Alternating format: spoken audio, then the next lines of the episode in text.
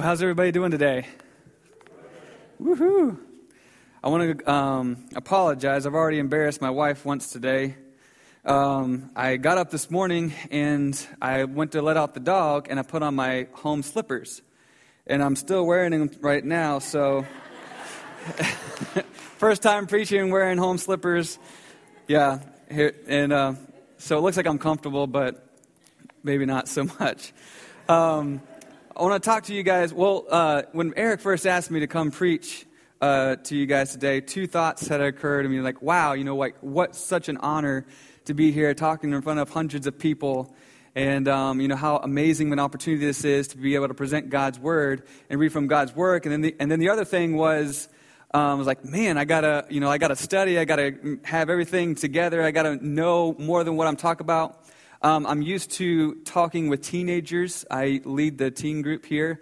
I'm, I'm used to talking with teenagers, and I'm at least one of the smartest people in the room. Maybe not the smartest person, but I'm at least one of the smartest people in the room. So in a room like this, you know, you know, I'm not, I'm not the smartest, not the wisest, not the most spiritual. So for me, this is truly is an honor to be here, uh, talking to you guys today. Um, so as the, as you can see here, I want to talk to you guys today about your why, um, your why. So if you are in a kind of leadership position or a management position, which most people here are, if you have kids, if you if you're you know an owner of a um, of a business or something like that, most of you, most of us will sometime in our life become um, a leader of some sort, and so um, so you have to know what your why is before you can get to, to your how. So I know that this is a sermon that most of us have heard before, and um, and and even if you don't go to church, even if you're, you know, this is your first time being here today, and you know what is about this Christianity thing. Um, most of us have heard about this concept of the Christian life and what it and what it is, and it's um and it's about your why. So, but this is more of a, a mindset kind of a sermon. Eric has asked me to um. present some to-dos. Usually, whenever Eric preaches, he has in your bulletins um, some things that you can go by and you try to guess the answer before he gets there and fill in the blanks and everything. And then he gives you some how, some like how-tos, how to live this out, how to how to implement this into this week, into this week's um, this next week kind of a thing. So for me, this is not one of those sermons where um, where you can exactly do that. This is this kind of thing. I'm going to try to give you some to-dos this week, but it's more so you got to. This is a more so of a, a sermon that keeps your life in check. All right. So um, so um, one of the one of the things that I, I used to do, what I do with my teens, um, because this is such a um, something close to my heart. Um, I, I challenge my teens. One of the exercises that I do with them is I ask them, why do you do what you do? You know, why do you go to school? And they'll say, well, I want to get good grades. Well, why do you want to get good grades? Well, so I can go to go to college and, you know, do good at college. Well, why do you want to go to college? Why do you want to be successful in life? And um, and so I, I, I ask them the why, the why, the why, and eventually they just, you know, they give up. It's like, I don't know, what are you getting at? Or, you know, or they, they, they can come to it. I, like I said, I have some I have some smart teenagers, but that's what I kind of want to try to get from you guys today. Um, I want to um, try to get some feedback from you guys as well. So I have this whiteboard here. Um, I drew such a good circle the first service, so I left it there, and um, and we're going to leave that here. So we got the circle here. Um, but whenever whenever I I uh, I'm also a real estate agent. And whenever I first came into real estate, I w- used to work at this company called Keller Williams. And uh, they had, they as as a new agent coming in, they do this for all their new agents. Um, Keller Williams is pretty is a pretty uh, great um, a real estate firm. They fight they fight for you know first and second between in the in the whole nation with Remax actually. And so they're pretty they're pretty good at what they do. So one of the things that they require for you to do if you're coming in as a new agent is to create your vision board. And basically what that is, is just for you to um, you to know why you want to be successful in life. Why do you want to be a successful real estate agent? Well, I kind of want to try to do that with you guys today, and I'm going to grab a market. I'm going to um, get some feedback from you. I want you guys to just shout out some answers to me. And I always grab that one first, and that one sucks. And then this one. All right. I'm sorry, man. Did not mean to say that. Restart. All right. So the question is, the question is, what are the things that matter most in life? What are the things that matter most in life? So if you could just shout it out, give me some answers, so I'll write, so I'll write them dear, uh, down here on the board. Family. Family. The first service, I wrote it really small. My, my, my wife was in the back saying, write it bigger. So family. All right, next. Faith. Faith.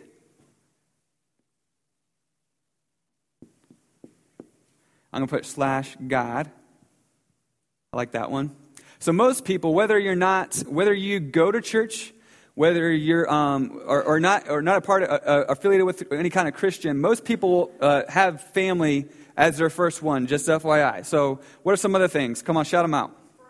Friends. Friends.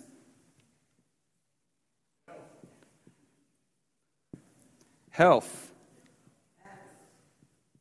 I'm sorry, what was the other one? Pets.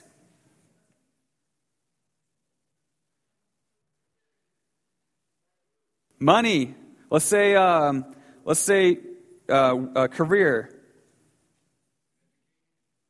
Education. All right, that's pretty good. I'm all the way down here. All right.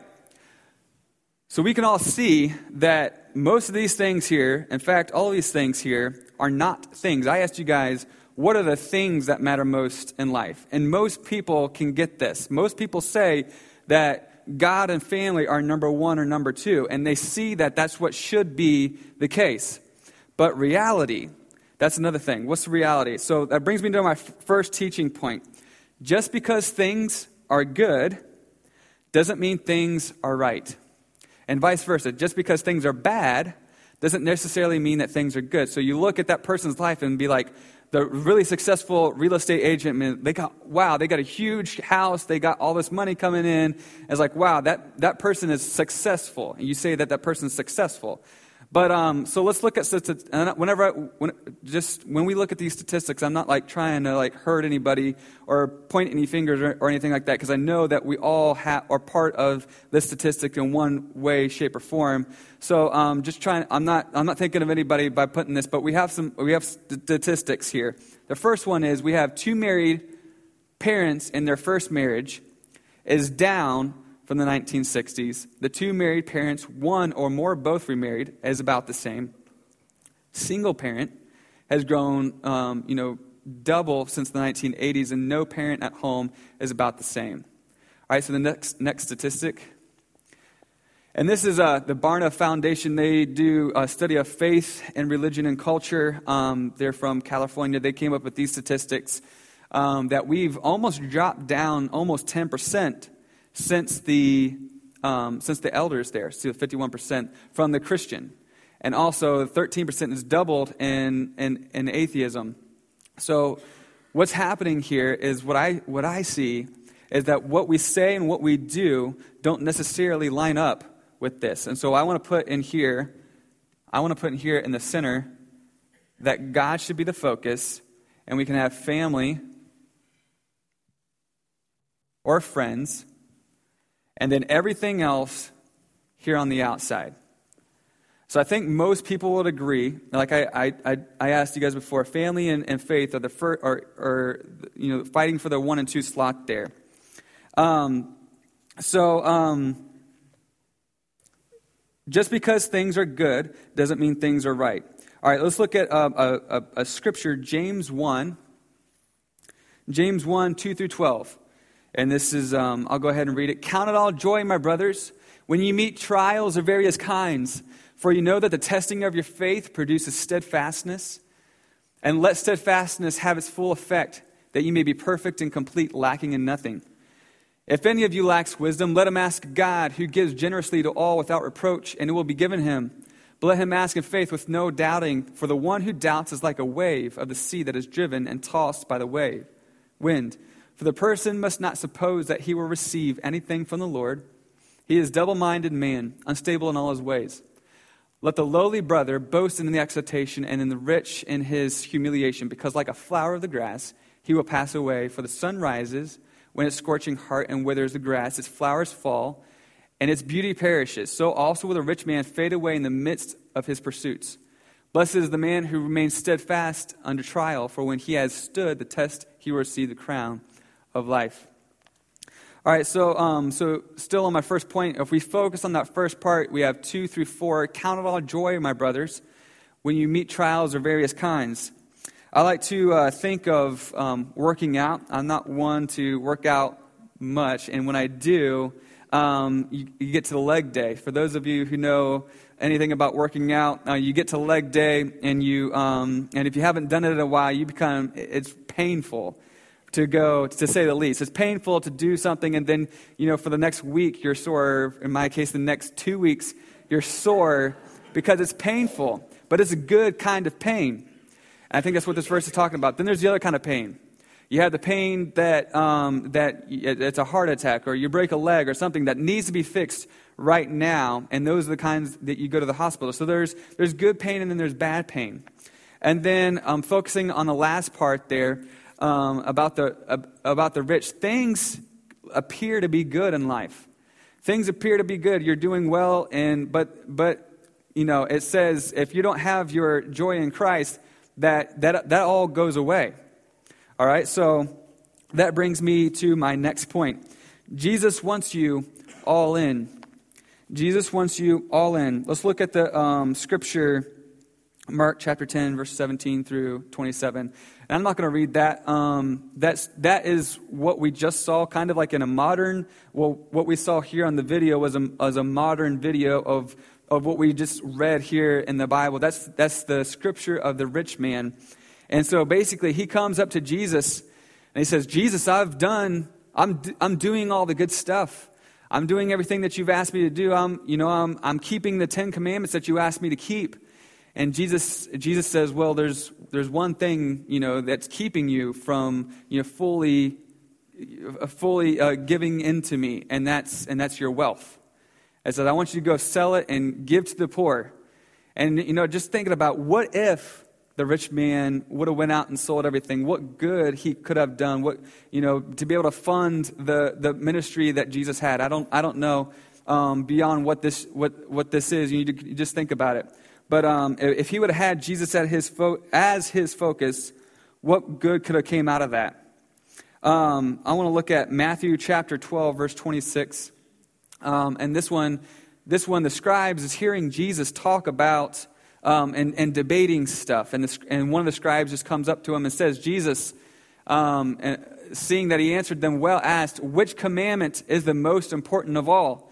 Jesus answered, "The most important is, 'Hear, O Israel, the Lord our God, the Lord is one, and you shall love the Lord with your, your God with all your heart, with all your soul, and with all your mind, and with all your strength. The second is this, you shall love your neighbor as yourself.'" So Jesus wants you all in. One of the stories that I could think about uh, coming up with an analogy for uh, Jesus wants you all in was whenever I was um, in high school, I remember playing on a football on a football team. And I went to Warren County here, and um, and I was one hundred thirty pounds at the time. Only one hundred thirty pounds playing high school. I was, I was fast, but not very big. And I was. They put me on special teams, and the coach had told me, whenever you go and hit that guy, you need to give it all that you have. You need to hit them as hard as you can. And that's and and so in practice, this is my first game. So I was a senior. This is my first game. In practice, I go and they have like these dummies. And so you go and you try to hit that dummy as hard as you can. Well, that was kind of painful to hit that dummy, you know, as hard as you can. And so, like, I'm thinking, why would I want to hit that guy as hard as I can? And so whenever the, I was about to find out why you hit the other guy as hard as you can. The first, the first game that we had, I was on special teams, uh, kickoff. Somehow, me, the one hundred thirty pounder, got te- got teamed up with a guy on the opposite side, two hundred fifty, six foot five, coming at me. And um, some I don't I don't know how we got paired up, but he he did. And so I'm thinking, if I don't hit him as hard as he doesn't hit me, maybe you know maybe we can just you know call it truce and whatever. You know I don't not I don't know what I was thinking, to be honest with you. So I just remember at the time um, I went after that guy and he came after at me, and my girlfriend's parents at the time uh, said that he came and hit me so hard that I flew back. ten yards. ten yards. And so um, so I learned why you hit the other guy as hard as you can. It hurts a lot worse if you don't hit the guy as hard as you can, then come back. So the last game, I figured this out. And um, somehow we got we I got paired up with the same guy again. The last game, he was at the same at the same game, and um, and we we hit and I hit him as hard as I could. You know, I, we were pumped up. I hit as hard as I could, and we came and we came up to like a stalemate. And you know, I didn't hit him back. He didn't hit me back this time, and it and it, it didn't hurt as worse as bad. But um, so yeah, it, just like that, you you got to give it your all. Jesus wants you as Jesus wants you all in. All right, um, so I talked about that passage, Matthew uh, twelve. Um, it, Jesus actually adds the word mind in this one. And Deuteronomy, which is, he's, he's referring back to the book of Deuteronomy whenever we talk about um, heart, soul, mind, and strength, Jesus adds mind in this one, meaning that he wants you to think about it. He wants you to have him as a forefront of your mind in everything that you do. He wants you to have him as your filter through, through your whole outlook on life. Um, it, like I said, this is this is a mindset, all right? Um, and then my last point is uh, we exist to bring God glory. We exist to bring God glory. Um, Isaiah forty-three seven. Everyone who is called by my name, whom I created for my glory, whom, for, whom I formed and made. So one of the pastors that I, I listen to also is... Um, Andy Stanley, and he he um, he he a, a couple of uh, years ago, I went to his I went to his uh, church, and he said one of the things that you the analogy that he used is like as a parent to a child. So he was a he said if you hurt me or if you hurt my child, then there's nothing that you can do for me, nothing that you can come up to me and be buddy buddy with me or whatever. But um, but if you've hurt my child, I don't I don't want any part of you. But if you come up and help me, we don't have to acknowledge any words. I just automatically like you. Um, it says in First John, I don't have that in my notes, but in First John, um, it says that it's actually, if you don't love God, you cannot love, I mean, sorry, if you do, if you don't love man, you cannot love God. And it's not talking about the opportunity. It's not talking about the ability to love God. It's, it's saying that the opportunity is left. It's like you cannot ride that train. Why can't you ride it? Because the opportunity has the opportunity has left. And so, um, so how do we bring God glory? We bring God glory by loving each other, by loving your neighbor as yourself. That's one of the. That's probably the biggest thing that we can do here. It's a, it's more of a practical kind of a thing. Like it's it's we know how to love each other. All right. Um, so let's let's say that it, it we can't. Um, we're, we're like the rich ruler here in the video. Say we're like the rich young ruler here in the video, and um, we're we're questioning whether or not we have God as the as the, as the center of our focus. All right. So what are, what are some things that we can do about this? What do I do with this information? For number one, all right, um, do I honestly see myself pursuing Christ? All right, I, there it is. Yeah, have an honest conversation with yourself and God. Do I honestly see myself pursuing Christ? Have an honest conversation with yourself first. You have to have an honest conversation with yourself. If you if you don't see that you're that you that God is the center of your focus, or if you or if you do see that God is your center of your focus, you think, yeah, I mean, I'm I'm a good person. God's part of my life. Then the next question is to um, is is number two. Have an honest conversation with those closest to you. I did this a, a, a couple of weeks ago because I knew that I was preparing for my. my sermon, I asked my wife, I was like, do you honestly see Christ as our, in my, in our lives, as what we, in what we do? Because like I said, I'm, I'm usually the guy here leading worship. I, I'm usually the guy um, teaching the teenagers. Like I have ministries here, part of the church, but apart from my ministry, can you see Christ in my life and, and what I do? And she was like, you know, she thought about it for a while and she was like, well, yeah, you know, I think, I think that I can see it. And so I was just like, you know, Um, that's that's pretty awesome. I mean, you know, I can't come to you and, and speak whenever I got something wrong in my own life, kind of a thing. But um, yeah, if you can honestly see Christ in your life, and then the last thing is if you don't see Christ in your life, and you, you're you're you're you're chasing things, you're not chasing the relationships because we're we You know, we, we've said that relationships are the most important things. We're, we're chasing things. We're chasing a career. We're chasing things that are outside of, you know, family and God here. If we cannot see that Christ is our center of our focus, seek actionable, actionable steps through your spiritual leader, whether that be your pastor, community group leader, each other. I think that we all need uh, some sort of mentor, you know, no matter how old we are. No matter how, you know, or young we are, we all need a mentor at, to some extent. And I think that we need to, like, you know, ask this question, because, um, like, I don't, I don't want the statistics to keep on rising, you know, like, so I think that, I think that we've missed what our why is, and I just want to, you know, challenge you guys to think about this, and, I, and that can be a this week kind of a thing. Think about what is it that, you know, everything that I do, do I have Christ as my focus in everything that I do? All right, thank you. I'll go ahead and pray for us, and and we'll be dismissed.